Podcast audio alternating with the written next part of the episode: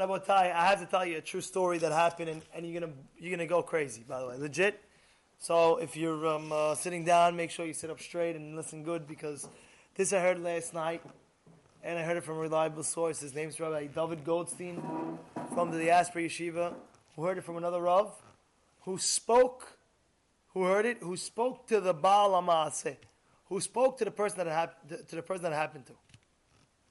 Listen, what I'm telling you now a son and a father, they were did tshuva, and they both told, they made both made a treaty, and they said, whoever dies first is going to come tell them how it was din v'cheshbon.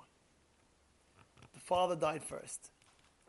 He came to his son in a dream, and he's still alive. The son, by the way, he came to the son in a dream, and said, "My dear son, it was crazy. I gave up to the din v'cheshbon. I lost." There was more avirot than mitzvot. It was crazy. It was a wild thing. They were on the way of sending. He was he was on the way getting sent Gehinam and this and that and that, and he needed more zechuyot. He needed more zechuyot. All of a sudden, they take a bag full of pebbles and dirt, and they weigh it on the mitzvot scale and it overweight. So they looked and says, Well, what happened? He asked Shammai, where did this bag of pebbles and dirt come from? And they told him, You lived a little far away from the shul. He says, Yes. He says, When you were walking, all the time on your shoe, you always had a little bit of dirt. Pebbles. Pebbles, dirt.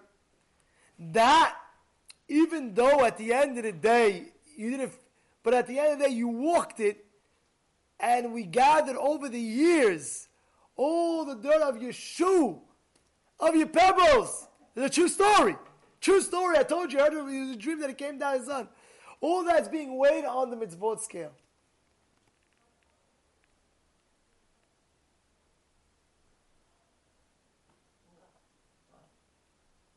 Wow! That's wow. V'ligdulato ein cheker.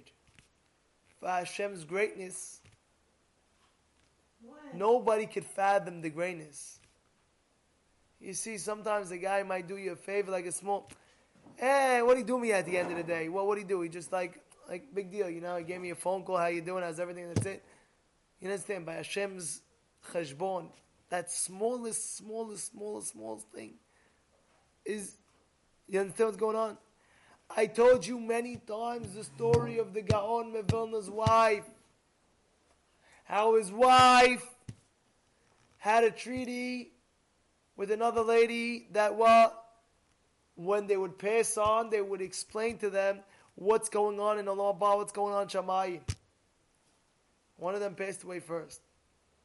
She came and said, I'm coming to you in the dream because this is what I promised you before I died.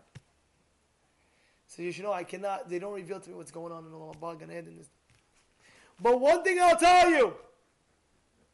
You remember that one day we were walking, we were collecting funds for poor people, and we saw there was a wealthy man, and I got excited, and I said, "Let's go ask him for." He raised her hand. Raise their hand. Let, says that raising her hand just to point towards that man in order to go give Yachol that just like the point, oh, there he is, let's go. They're g- giving us so much Gan Ed and Allah about just that small one. So now you have to be very careful from the Yetzer Hara. Because after hearing these two points, how's the Yetzer Hara going to play with you? I'm going to tell you how he's going to play. I'm going to tell you. He's going to say like this, eh, I learned one hour, I'm good. You know how much reward I get? I learned one hour. This is Yetzer Hara playing. A guy gets one guy religious. Rabbi, you saw that guy? Now he tells me, what, what are you doing? I'm home chilling. Chilling home? What do you mean? Eh? Rabbi, I'm good. I said, what do you mean you're you good? Didn't I bring you this guy to show us? Yeah. Is he learning every day? Yeah. Who brought? I brought him. So I get commission every single. Oh, they, so now the guy's chilling out in bed, sleeping, this, this, that, and and he's feeling in his mind that You know, in Shamayim, I'm good. Why? I get a little more crazy. I, I get residual from this guy that I brought to shul every single day. Yetzer Hara, Yitzhara. Hashem pays big. Don't worry. He's going to pay him for every residual that you got, yes.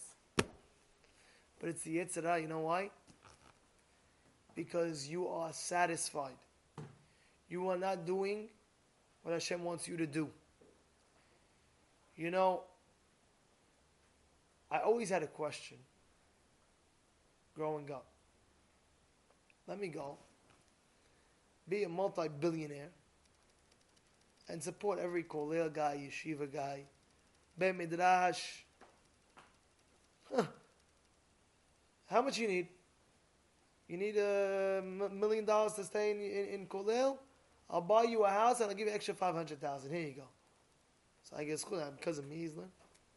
How much you need? How much you need? So I'm a multi-billionaire. Ugh. No, Mike. Great idea. Great idea, no? This is my idea, by the way. What do you do yourself? My idea. That was my idea. I went to many Roshei Yeshivas, the biggest in the world, asking them. The biggest in the world, I'm telling you. And each one gave me a different answer. This one, and I can tell you each one, I can tell you the names, and I could each yeshiva what they said. Until I met my Rebbe, Rav Avram David Bender, the Lakewood Rosh Yeshiva's nephew, his nephew, Rav David Schustal's nephew, Yaakov Bender's nephew.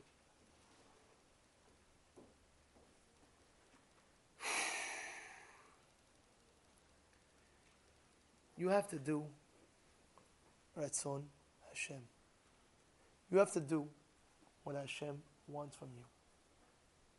What does God want from you? You know, there was a man, a great man of Zolti. He was about a hundred years old. I don't know exactly his name, but I was thinking of Zolti, of Zundel Zolti. So, a great man, Rabbi. He's about a hundred years old. And one time when he had this hundredth, you know, gathering, his uh, he told his students, he told his family, he says, "Why am I happy at hundred years old, and people my age are not happy? Why? I'll tell you why. Because people my age at hundred, they feel down because they say to themselves, "I'm insignificant." Didn't do anything. I'm insignificant at this age. What could you do at a hundred? What are you gonna do? Start giving shiurim? Yeah, yeah, yeah, yeah, yeah. What are you gonna do? Hundred years old man. What are you gonna do? What are you gonna do? Getting up on the pulpit, speaking to three hundred pounds. Ah, let's do this. We gotta strike. We gotta get front row. Gun in. What are you gonna do? You gonna do that at hundred? Huh? So therefore, people at the age of hundred, they say, "I can't. I'm, I can't influence the world anymore." I'm 100 years old. I can't help out the world anymore. Can't help out the family. Now, at the age of 100, people are helping him out.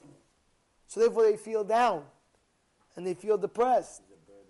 He's a burden on them. So, he feels down. That's what usually 100 people are. He says, but no. I don't feel down, I feel happy. Why? He says like this listen good.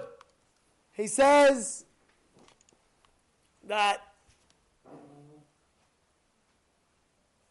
every step of the way, every step of the way in life, there's different stages in life.